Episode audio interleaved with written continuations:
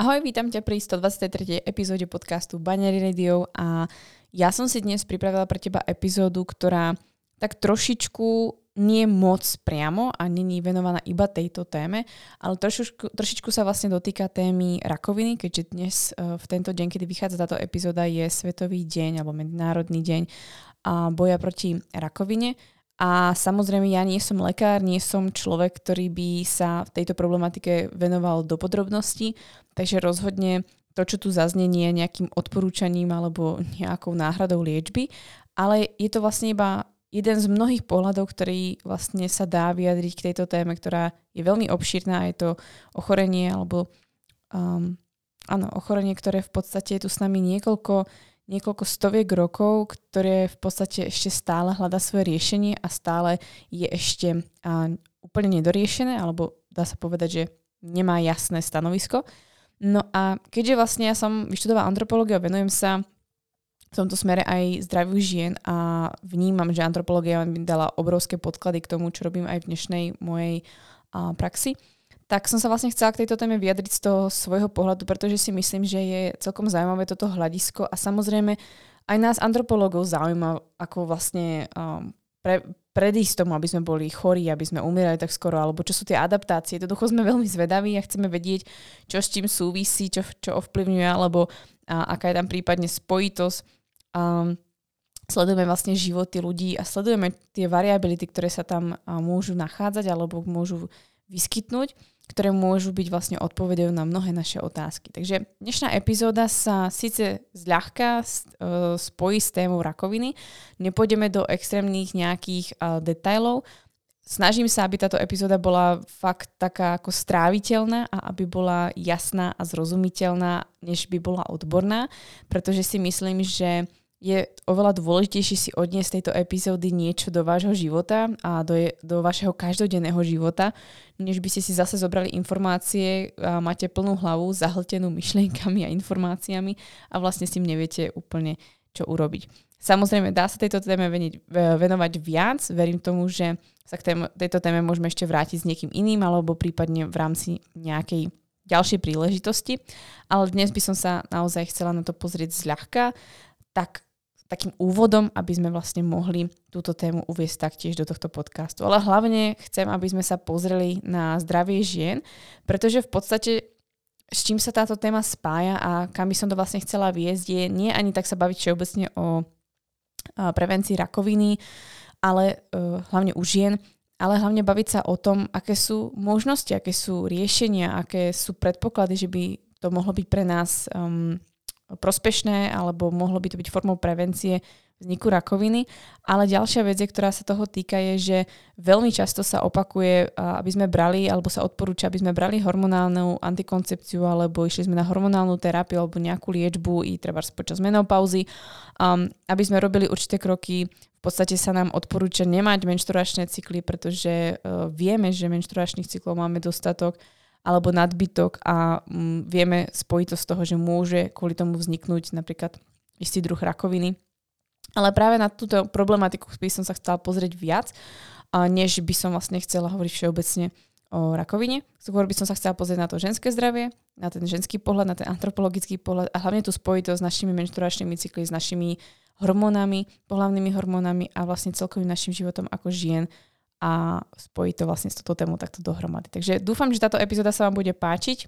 No a my sa poďme do toho pustiť, aby som zbytočne nezdržiavala. Čo keby ženy vedeli, ako jesť, cvičiť a žiť v súlade s ich ženským telom? Mali by zdravý cyklus, prestali sa báť a žiť v istote? Čoho by boli potom schopné? Počúvaš Baňári Radio, tvoj komplexný zdroj informácií pre zdravie ženy. Moje meno je Baniari a rozhodla som sa vzdelávať a tvoriť silné a zdravé ženy, ktoré svet naozaj potrebuje. A to tým, že im otváram oči, som radikálne úprimná a dávam im odpovede na ich nikdy nezodpovedané otázky. Dovol mi aj s tebou robiť silnú a zdravú ženu, ktorú svet naozaj potrebuje. Pripravená nikdy nebudeš. Začni sebou a začni dnes.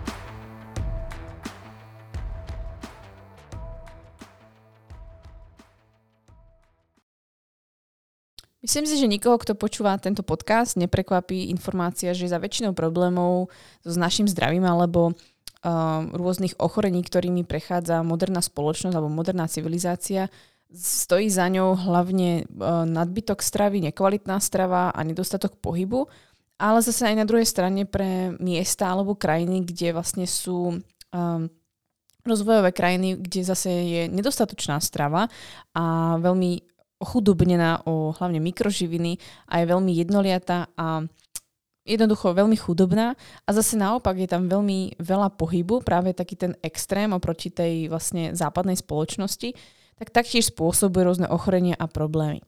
Takže v podstate vieme, že obidva extrémy a zároveň obidva protiklady um, nerobia dobre a spôsobujú ľuďom problémy. Takže samozrejme i z toho si vieme vyvodiť, že OK, keď dájdeme nejaký mes, vlastne medzi tým kompromis, tak určite to mohlo byť riešením toho, aby sme nemali také závažné problémy. Samozrejme, ten evolučný pohľad, ktorý som chcela dnes práve vám do tohto doplniť, do toho širšieho obrázku toho, čo sa snažia vlastne uh, robiť lekári, rôzni odborníci v zdravotníctve alebo všeobecne ľudia, ktorí sa snažia, aby uh, ste boli zdraví, aby sme celá naša spoločnosť bola zdravšia, tak samozrejme je to len taký aspekt, ktorý som chcela doplniť, pretože Myslím si, a myslí si to aj samozrejme viacero antropológov, ak nie všetci, že v podstate k tomu, čo vieme dnes, je veľmi dôležité nezabudnúť, odkiaľ pochádzame a na čo sme prispôsobení. Pretože uh, to, odkiaľ pochádzame, to, ako naše telo funguje, je veľmi dôležitá informácia, pretože naše telo sa síce vyvinulo pred niekoľko tisícmi rokov, 10 tisícmi rokov, ale my sme sa naozaj nezmenili, ale naša doba, alebo doba, v ktorej žijeme a prostredie, v ktorej žijeme, sa extrémne zmenili. A to samozrejme naše telo nevedelo, že tak bude a nevie sa tak rýchlo na to prispôsobiť. A samozrejme z toho vychádza, že sme častokrát, alebo žijeme častokrát v nesúlade s našim telom, s našim nastavením, s našou adaptáciou a vlastne vedie to k tomu, že naše telo môže mať um, rôzne formy ochorení alebo rôzne formy nesúladu, ktoré samozrejme môžeme stále s nimi plnohodnotne žiť, ako napríklad zhoršený zrák, alebo nemôžete, treba máte diabetes, alebo máte iné ochorenia, s ktorými ste schopní sa dožiť ešte krásneho veku, ale jednoducho už to nie je to, čo vlastne na čo je prispôsobené to naše telo. Takže to je vlastne ten pohľad, ktorý tu chcem doplniť k tomu, čo už sa vlastne všeobecne vie a vieme zhruba, čo asi máme robiť. Každý vie, že sa má stravovať čo najkvalitnejšie zdravo a má jesť čo najmenej spracovaných potravín a adekvátne sa hýbať. Ale dobre vieme, že množstvo žien a možno poznáte také ženy, alebo ste počuli o takých ženách, ktoré práve e, robili naozaj všetko preto, aby boli zdravé, aby vlastne boli krásne, štíhle, aby sa dožili vysokého veku a aby hlavne urobili všetko pre svoje zdravie, tým, že sa hýbu, jedia kvalitne, snažia sa držať nejaké stravovacie plány alebo nejaké odporúčania, vyhnúť sa treba z fajčeniu alebo drogám alebo čomukoľvek, čo by vlastne mohlo škodiť ich zdraviu. A aj tak sa vlastne niektorým ženám stane, že dostanú rakovinu prsníka alebo do, dostanú vlastne rakovinu nejakú, nejakého typu, ktorá súvisí hlavne s ginekologickými oblastiami alebo oblasti vlastne panového dna, môže to byť, uh, môže to byť rakovina vaječníkov, rakovina maternice, môže to byť čokoľvek, čo sa vlastne spája hlavne so ženským telom alebo so ženskou fyziológiou. A poviete si, akože, jak je to možné, že proste táto žena sa naozaj snaží robiť, čo môže a aj tak sa vlastne to stane. Je vôbec možné sa rakovine vyhnúť, alebo vlastne čo sa deje, ako môžu za to iba gény, že proste nemusím absolútne nič robiť a proste buď dostanem alebo nedostanem rakovinu, alebo ma naozaj čaká to, čo čakalo treba moju babičku alebo moju mamku.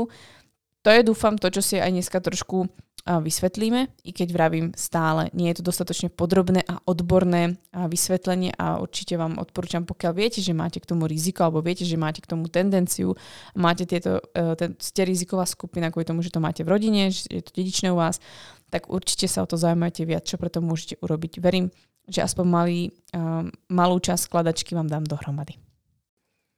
Aby som túto problematiku uviedla na začiatok, tak vieme, že 5 až 10% zo všetkých prípadov rakoviny prsníka, ktorá, ktoré boli zistené, sa dajú prisudzovať kvôli alebo dajú sa prisudzovať tomu, že žena má genetickú predispozíciu k tomu dostať rakovinu prsníka. Jednoducho má tento typ genotypu, ktorý v podstate ju um, jej spôsobil, že dostala rakovinu prsníka.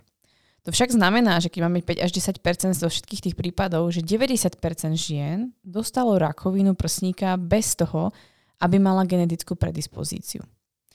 Takže Všeobecne vieme, že, tak ako som hovorila na začiatku, že zhruba 5 až 10 prípadov je naozaj spôsobené z, z dôvodu genetiky, že máme jednoducho k tomu predispozíciu. Ďalšia vec je, že i z týchto 5 až 10 sú to vlastne zhruba sú to rôzne typy genov, ktoré to spôsobujú a najznámejšie sú BRCA1 a BRCA2, z ktorých ešte vlastne je dôležité si uvedomiť, že pokiaľ sa dožijete veku 70 rokov, tak tá šanca, že dostanete tú rakovinu v rámci svojho života je 51 až 95 pre variantu 1 a 33 až 95 pre variantu 2. To znamená, že vlastne i tak s touto informáciou alebo s, touto, vlastne s týmto genotypom stále nemáte šancu 100%, že dostanete rakovinu. A stále budete patriť medzi 5 až 10%, alebo budú tieto ženy patriť medzi 5 až 10%. Nás práve zaujíma to, pretože toto je, to sú nejaké data, to je v podstate nejaká informácia, nás ale zaujíma, prečo dostanú rakovinu prsníka tie zvyšné ženy, tých 90%, pretože to je to veľké číslo. To je to, čo vlastne nás zaujíma a to je to, čo, čomu sa chceme venovať, alebo ja sa chcem venovať vlastne v rámci tejto epizódy. Takže poďme sa na to pozrieť. Konečne sa dostávam k tej časti, ktorá je pre mňa zaujímavá a to je tá antropologická, tá evolučná časť, kedy vlastne sa vraciame k tomu, na čo je teda naše telo prispôsobené a kde žijeme práve dnes. To je proste moja chuťovka. Takže v rámci tejto témy je veľmi dôležité si uvedomiť, že mnoho ľudí sa treba spýta na rôzne iné ochorenia, že jak to, že vlastne sme sa na to neprispôsobili, jak to, že v podstate to telo neurobilo nejaký kompromis a jednoducho stále sa vlastne obvinuje to naše telo, že nie je dostatočne dokonalé alebo dostatočne chytré, aby s niečím um, dokázalo sa vysporiadať. Čož myslím si, že nie je správne a vhodné robiť, pretože si myslím, že na to, na čo naše telo bolo prispôsobené a v akých podmienkach žije dnes, tak to naše telo stále obdivujem a tvrdím, že to je proste organizmus, ktorý absolútne nedostalo dostatočnú chválu a dostatočnú, dostatočný obdiv za to, čo dokáže, pretože keď si zobriete, koľko príbehov na svete existuje, z rôz, zdravotných hlavne príbehov, koľko ľudí zvládlo veľmi ťažké prípady a stále sú tu a je to vlastne neskutočné, čo to telo dokáže vydržať a hlavne vďaka svojej mysli, tak si myslím, že je naozaj nesprávne ho osočovať za to, že proste nevie sa vyrovnať zrovna s nejakou variantou alebo s nejakou vecou, ktorá je možno typická pre nás posledných 200 rokov alebo ja neviem, 100 rokov, 10 rokov a podobne. Takže veľmi dôležité je si spomenúť to, alebo dať vlastne na pravú mieru, že rakovina prsníka nie je ochorenie alebo nebolo ochorenie, ktoré, alebo akákoľvek forma rakoviny. Budem sa baviť hlavne o rakovine prsníka, na ktorú v podstate asi najviac je spracovaných štúdí, ale bavme sa všeobecne o akékoľvek rakoviny, uh, hlavne typické pre ženu, čo sa týka ginekologických uh, záležitostí alebo problémov alebo orgánov, je to v podstate jedno, tak um, k čomu sa chcem dostať je, že je ani jedno z toho vlastne ten typ rakoviny alebo vôbec rakovina nie je vlastne ochorenie, ktoré bolo typické alebo bolo bežné v minulosti a hlavne v paleolite, kedy sa vlastne naše telo najviac adaptovalo a najviac vlastne vyformovalo do dnešnej podoby je veľmi dôležité spomenúť, že v tomto období, alebo v období, kedy vlastne telo naš, naše telo bolo vyformované, tak vlastne ženy dostávali menštruáciu oveľa neskôr než my dnes. Dnešné dievčatá dostávajú menštruáciu bohužiaľ už v rokoch 8, 9, niektoré štáty hlásia aj skôr.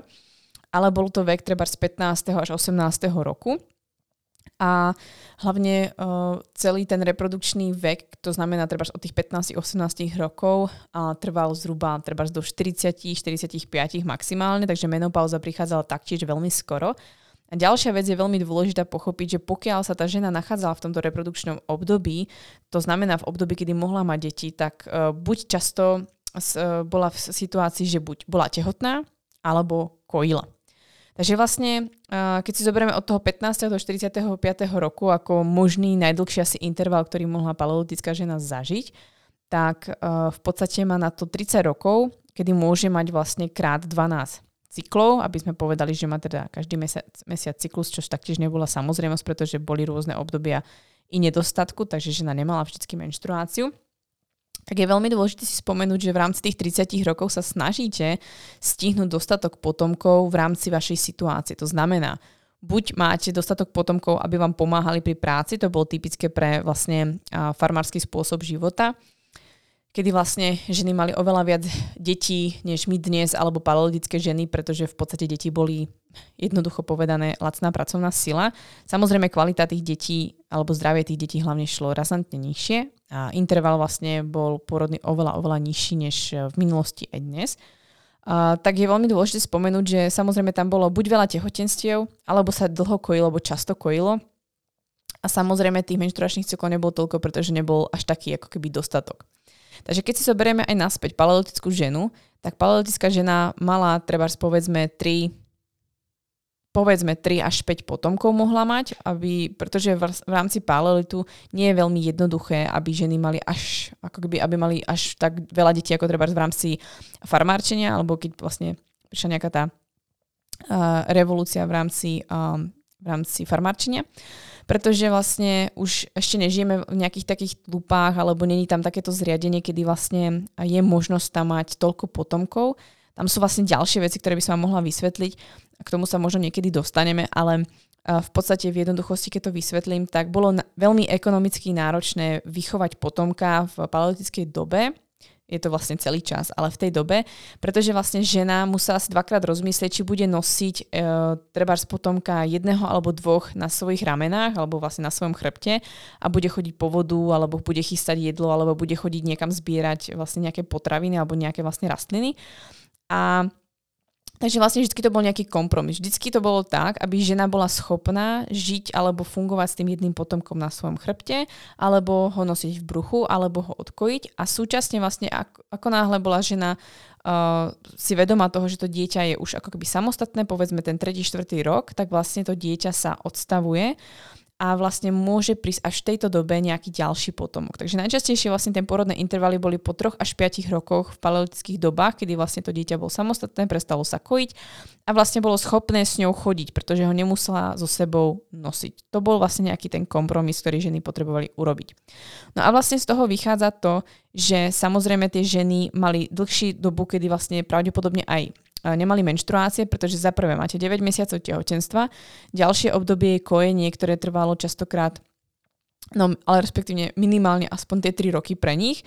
A kojenie v minulosti znamenalo pre ženy aj nemať menštruáciu dlhodobejšie, mať jednoducho tú klasickú a, laktačnú amenoreu, ktorá už v dnešnej dobe není až taká typická, pretože ženy v minulosti samozrejme síce kojili deti, ale druhá vec je, čo je energetický výdaj a je oveľa väčší než tehotenstvo, je veľmi dôležité si uvedomiť, že ženy v tomto období museli chodiť po vodu. Len taká maličkosť. Predstavte si, že nemáte v domácnosti vodu. Je to dnes veľmi ťažké, pokiaľ neprerábate barák, tak si neviete ani predstaviť, čo to obnáša si je doniesť vodu z niekade z vonkajška alebo od susedy niekoľkokrát denne za to, že si chcete niečo oprať, že sa chcete napiť, že si chcete navariť. A teraz si predstavte, že tú vodu nemáte pod nosom a musíte ísť niekam ďalej do potoka alebo musíte ísť niekam oveľa, oveľa ešte ďalej, doniesť niekoľko litrov vody. To znamená, že tá žena vlastne nielenže chodila denne dostatočne, stále niečo robila okolo svojho domu, starala sa o svoje deti alebo rodinu, ale hlavne chodila veľmi dlhé vzdialenosti a bola fyzicky veľmi aktívna, čím sa vlastne vlastne jej znižovala i hladina svojich hormónov a celkovo jej energetický, um, energetický výdaj bol o dosť vyšší. Takže tieto ženy boli naozaj dlho v laktačnej amenory, pretože telo nebolo dostatočne prichystané na to vôbec mať ďalšie dieťa, takže tá ovulácia sa nespúšťa, čiže ženy nemali menštruácie. Tým pádom si teraz zoberte, že ak máte 3 alebo až 5 detí krát 3 roky, kedy nemáte menštruáciu, to by som povedala, že celkom dosť menštruačných cyklov, ktoré si ušetríte v rámci svojich 30 rokov plodnosti a samozrejme plus ešte k tomu si pripočítate tých 9 mesiacov krát 3 až 5 detí.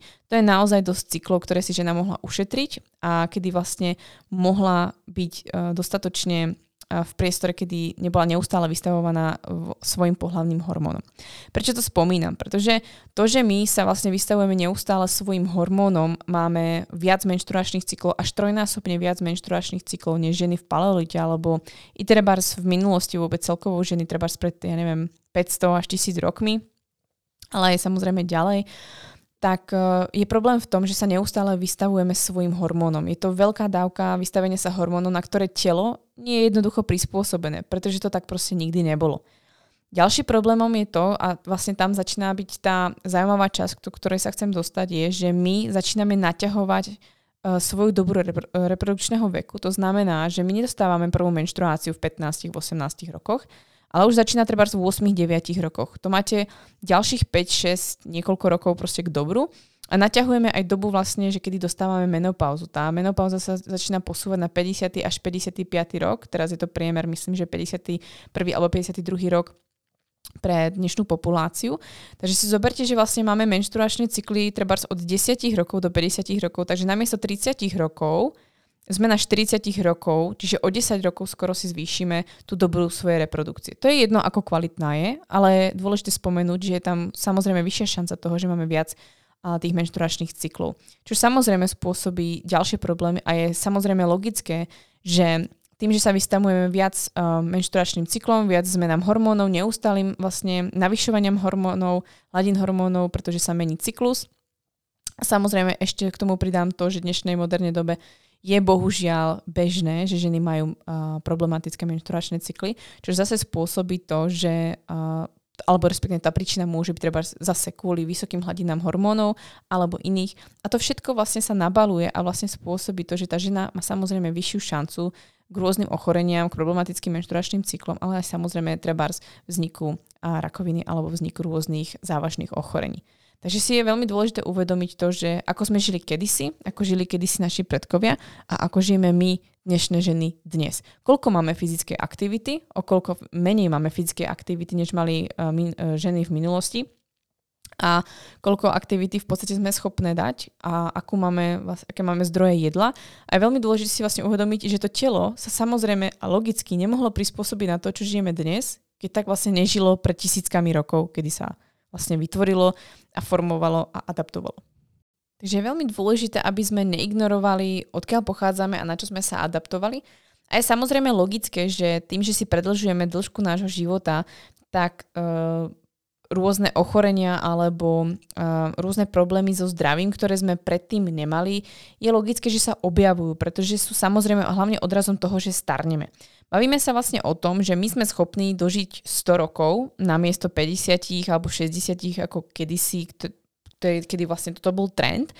Ale vlastne čo sa deje je, že máme samozrejme vysoké riziko ochorení, vzniku ochorení, ktoré tu neboli alebo boli veľmi, veľmi ojedinele. A bavíme sa hlavne o tom, že tieto, uh, tieto vlastne problémy vznikajú hlavne treba po 65.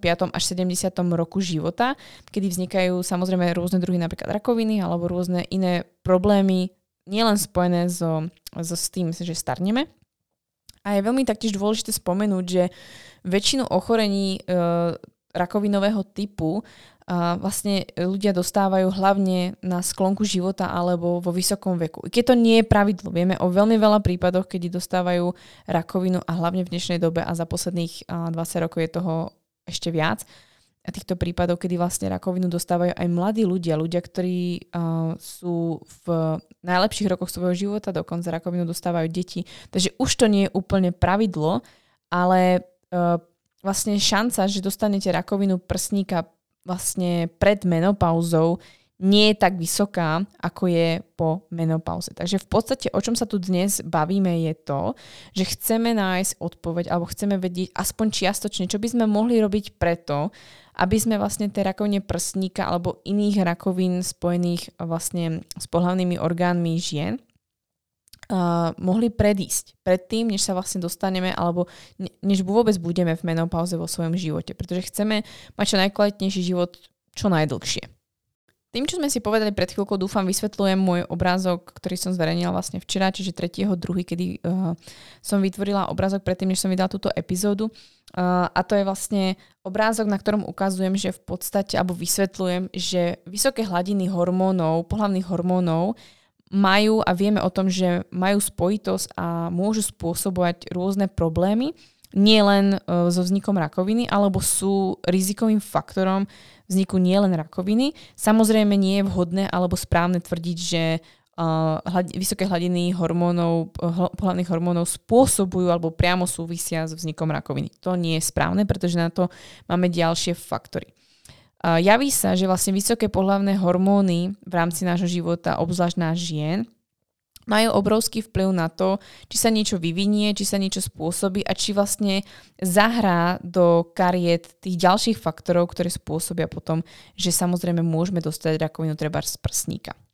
nielen antropologické výskumy vlastne poukazujú na to, že vysoké hladiny pohľavných hormónoch u žien sú spojené alebo sú častokrát ruka v ruke s tým, že ženy majú aj rôzne menštruačné problémy. Majú treba z dlhú menštruáciu, silnú menštruáciu, majú treba z PMS a sú to ženy, ktoré majú vyššie riziko um, k osteoporóze alebo vzniku osteoporózy, majú samozrejme uh, vyššie vyššiu šancu rôznych symptómov, vazomotorických symptómov uh, počas menopauzy, to znamená rôzne návaly tepla uh, a hlavne výkyvy, potenie a taktiež je tu veľká šanca, že vlastne tieto ženy majú väčšiu šancu k depresii, hlavne depresii vlastne po a, pôrode a mnoho, mnoho ďalších uh, vecí, alebo respektívne problémov, ktoré sú spojené s našim menštruačným cyklom alebo celkovo s fyziológiou nášho tela, nás ako žien.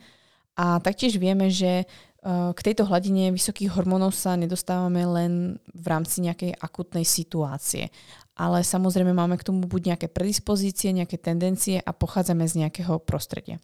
Ja som v podstate zdieľala 3.2. s vami, vlastne predtým, než som vydala túto epizódu, som zdieľala s vami obrázok, ktorom som vysvetľovala, že to, e, čo na nás vplýva na funkciu našich vaječníkov a koľko budú produkovať hormónov, hlavne estradiolu a progesterónu, ale obzvlášť estradiolu, za, ktorým v podstate asi sa najviac pracuje, že vieme, že môže asi najviac spôsobať problémov, je to, ako uh, sme sa vyvíjali. To znamená, uh, ako sme v podstate vyrastali v bruchu matky, ako veľké sme sa narodili, uh, v akom prostredí sme sa nachádzali, keď mamka v nás čakala, čím si mamka prechádzala, v akom zdravotnom stave bola naša mamka.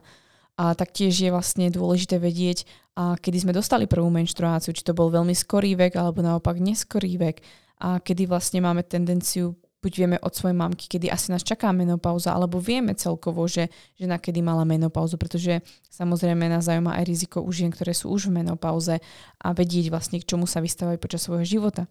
Taktiež vlastne v rámci histórie života ženy, čo vplýva na celkovú funkciu našich vaječníkov alebo hlavne na to, koľko produkujú tých hormónov. Samozrejme vplýva aj to, kedy máme prvé dieťa a kedy sme vlastne prvýkrát porodili, ako dlho je od nášho posledného pôrodu, koľko sme mali, mali všeobecne detí a ako dlho sme boli schopné alebo ako dlho sme vôbec uh, kojili.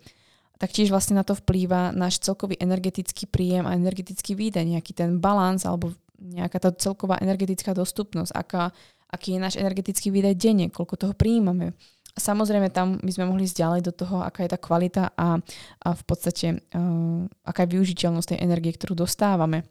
No a ďalším vlastne dôležitým bodom je samozrejme i samotná kvalita tej stravy, či sme sa niekedy vlastne nejakým spôsobom obmedzovali, že či bolo tu vlastne nejaké obdobie. Teraz to neberte tak, že by sme uh, brali vyložene, akú dietu ste nasledovali ale skôr ide o to, či ste zažili treba z obdobie nejakého veľkého hladu, alebo ženy zažili napríklad obdobie, kedy nebolo dostatok zdrojov energie, kedy vlastne treba z, uh, uh, vojnové obdobie, povojnové obdobie, alebo obdobie, kedy vlastne treba rôzne kmene zažili nejaký hladomor alebo čokoľvek. To všetko samozrejme vplýva na to, v akom stave alebo čo sa vlastne deje s pohľavnými hormónami ženy a samozrejme prípadne s jej dieťačom, ktoré samozrejme bolo v jej brúšku. To všetko nás bude ovplyvňovať a vieme, že deti, ktoré sa narodili ženám medzi vojnovom období a po vojnovom období sú odlišné, alebo počas vojny, že sú odlišné a majú iné tendencie k, k hladine pohľavných hormónov vo svojom a, tele.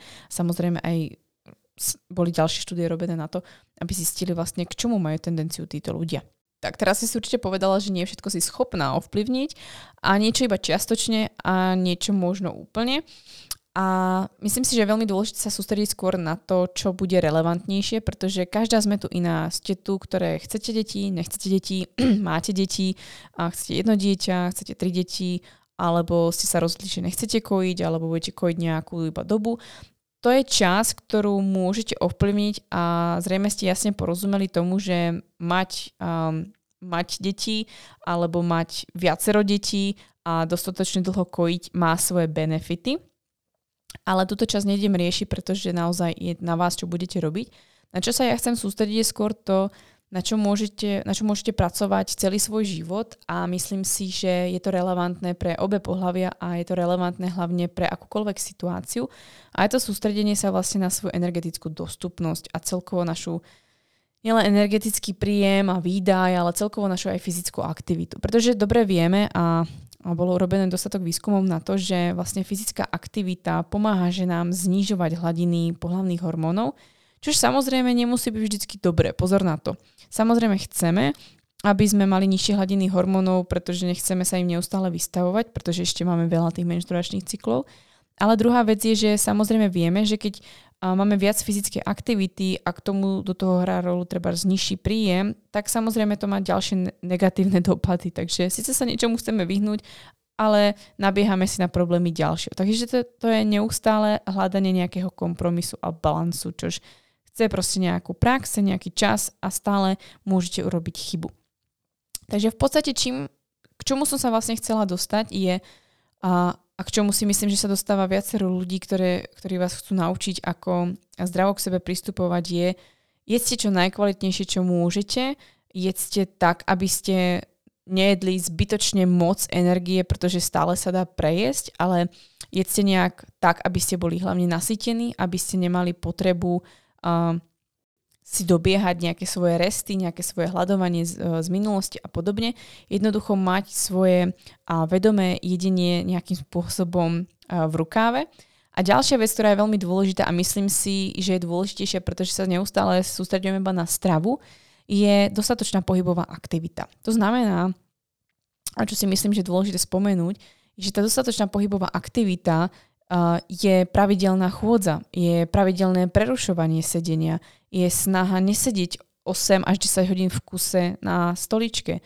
Je to aktivita, ktorá vyžaduje treba i nejakú fyzickú, treba ešte väčšiu záťaž, alebo nejakú prácu na záhrade, alebo dobre, tak si idete cvičiť treba za činkami, alebo ide to do posilky.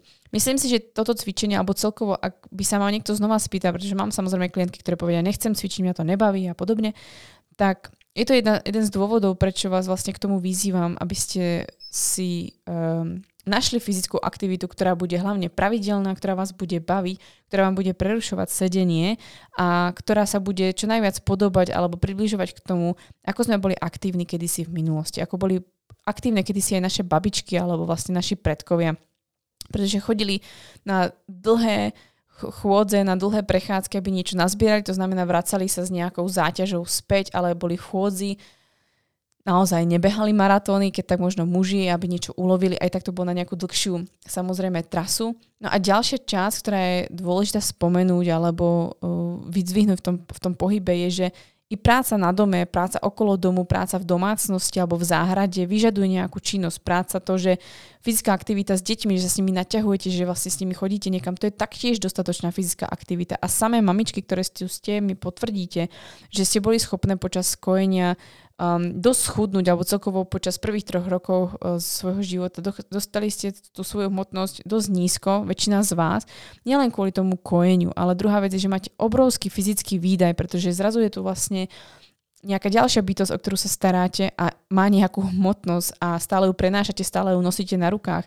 A to je to, čo v podstate je nám prirodzené a že sme vlastne sa vystavovali neustále nejaké záťaži pohybu a nežijeme jednoducho v bavlnke. Takže aby som to zhrnula, čo nám v podstate škodí je, že máme keď už, tak máme extrémny prísun energie, pokiaľ sa prejedáme nejakých spracovaných potravín, hlavne tuku a cukru, ale tuk extrémne nám obzvlášť škodí v tom, že, uh, že máme potom vysoké hladiny hormónov. Tým pozor, nechcem povedať, aby ste nejedli tuk, jedzte tuk, ale ide o ten spracovaný tuk alebo extrémne množstva tuku, pretože sa prejedáme, alebo sú sú prípady, kedy ľudia jedia naozaj extrémne množstvo jedla, a to sa nebavím, keď jete 2000 kilokalórií, áno, to sa určite nebavím o tom.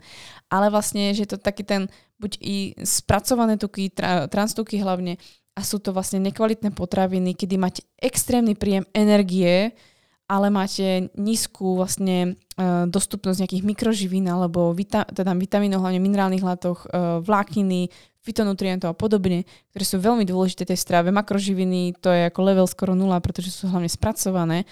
To je ten problém. To je to, že máme extrémne veľa energie, ktorá je hlavne nekvalitná, ale na druhej strane máme extrémne málo pohybu, pretože sme naozaj stoličkári. Sme proste profesionálni stoličkári, sedíme od rána do večera, neprerušujeme to pohybom a hýbeme sa keď tak po práci na hodinu to nie je to, čomu je prispôsobené naše telo. Naše telo je prispôsobené sa hýbať o nízkej intenzite počas celého dňa.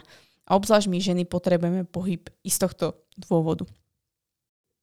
A tým by som sa blížila vlastne ku koncu tejto epizódy, kedy naozaj nechcem ísť do ťažkých vecí, do hlbokých vecí, do komplikovaných vecí, ale úplne do jednoduchosti a zase vrátenie sa k tomu, k čomu sme sa prispôsobili a kto skutočne sme. S ohľadom na tom, v akej dobe vlastne žijeme. Je veľmi dôležité si uvedomiť, že v dnešnej dobe sa extrémne vystavujeme exogénnym hormónom, to znamená hormónom, ktoré nie sú tvorené našim telom. To môže byť zo zdroja hormonálnej antikoncepcie, to môže byť hormonálna terapia, to môže byť v podstate uh, príjem týchto hormónov vo forme trebárs um, xenoestrogénov.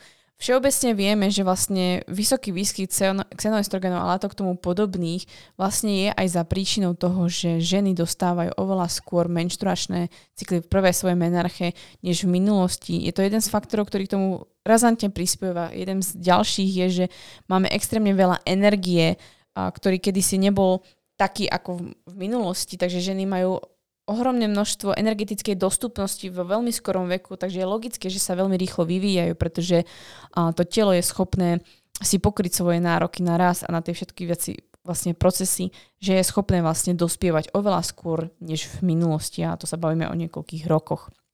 Takže to je dôležité si uvedomiť a je rozhodne na mieste sa pýtať, či je naozaj riešením brať hormonálnu antikoncepciu, ktorá v podstate spôsobuje, že nám zastavuje naše ovulačné cykly, i tak spôsobuje, že krvácame, čo v podstate krvácanie nám nerobí až tak dobre. Je to len proste výsledok toho, že naše telo je, pre naše telo je oveľa jednoduchšie vyraz novú výstelku, než ju udržovať niekoľko mesiacov v rámci nejakej energetickej, ako keby nejakého energetického výdaja. Takže oveľa jednoduchšie pre telo urobiť novú výstelku, než ju udržiavať a vyživovať. Preto v podstate sme cyklické a vlastne tvoríme neustále novú výstelku a menštruujeme, pokiaľ neotehotnieme. Ale vlastne benefitom, benefitom pre nás e, mať ovuláciu a fungovať vlastne cyklicky, byť v reprodukčnom veku je to, že je nám to samozrejme prirodzené. A druhá vec je, že tým, že ovulujeme, tvoríme hormóny, sme hormonálne zdravé. Takže menštruačný cyklus alebo respektívne ovulácia sa považuje za vitálny znak ženy, pretože to ukazuje na to, že dokážeme tvoriť dostatočné hladiny estrogénu, progesterónu, dokážeme tvoriť dostatočné hladiny luteinizačného hormónu a folikulostimulačného hormónu. Takže a preto je veľmi dôležité sa sústrediť aj na to, že áno, nechceme zastaviť cykly, aby sme vlastne zabránili tomu, že budeme mať toľko tých menštruačných cyklov, ale chceme, aby sme mali čo najzdravšie cykly v rámci našich možností a čo najmenej komplikovaných cyklov, pretože ako dobre vieme, a povedali sme si to aj dnes, ak máme vysoké hladiny našich pohlavných hormónov, tak samozrejme to ovplyvňuje naše cykly. A vieme, že máme problematické cykly. Keď znížime tieto hladiny tým, že máme nejaké tie, urobíme nejaké tie vlastne procesy v rámci stravy, pohybu, ale samozrejme treba z iných vecí, ktoré uh, môžete preto urobiť, tak sa dostaneme na nejaké optimum, kedy aj náš menštruačný cyklus je v optime, máme ovuláciu a máme čo najzdravšie cykly v rámci svojich možností. Pokiaľ vlastne budeme udržiavať ženám ovulačné zdravé cykly, tak potom sa môžeme baviť o tom, čo môžeme urobiť ďalej, ako prevenciu toho, aby sme nemali ďalšie problémy. Vieme, že je obecne, že zdravá strava a dostať uh, vlastne vyvážená nejaká tá energetická dostupnosť a pravidelný pohyb, pravidelná fyzická aktivita i tak bez tohto, bez, tohto, bez tejto témy a bez tejto um, nejaké tie oblasti prispieva k tomu, že ženy alebo celkovo ľudia majú kvalitnejšie zdravie a dožívajú sa vysokého veku a má to ďalšie benefity spojené s našim zdravím. Rozhodne som zástanca toho, aby ste porozumeli svojmu telu, dostali sa čo najviac k tomu prirodzenému, čo môžete. To znamená k tomu, aby ste e, fyziologicky fungovali tak, ako sme mali fungovať treba pred 10 tisíc rokmi, 20 tisíc rokmi, ako fungovali naši predkovia fyziologicky, pretože my máme obrovskú výhodu toho, že my môžeme fungovať ako oni, a zároveň sa dožiť vysokého veku, užívať si ten život, splňať si sny, o ktorých sa im ani nesnívalo a žiť v dostatku a v bezpečí, lenže my si ničíme svoj život, pretože žijeme v prebytku a máme komplikované um, treba menšturačné cykly a v podstate zabudáme na to, odkiaľ pochádzame. Takže ja verím, že riešením je spojenie toho, odkiaľ pochádzame, prispôsobeniu toho, kde dnes žijeme. A ja verím, že dnešná epizóda bola prospešná k tomu, aby ste porozumeli, odkiaľ pochádzate, čo sa vlastne deje s vašim cyklom alebo s vašim životom a čo môžete preto urobiť, aby ste bola zdravá žena čo najdlhšie počas celého vášho života. Prevenciou k tomu, aby ste nedostali rakovinu prsníka je samozrejme prevenciou i pre ďalšie rakoviny, alebo samozrejme i prevenciou pre vaše uh, problematické cykly či prechod uh, do nepríjemnej menopauzy. Verím, že zdravé ovulačné menšturačné, menšturačné cykly, alebo zdravé ovulačné cykly, pretože menšturačné až tak nie, sú kľúčom k tomu, aby sme my mohli byť ženy čo najzdravšie i dnes, v modernej dobe, množstvom menšturačných cyklov.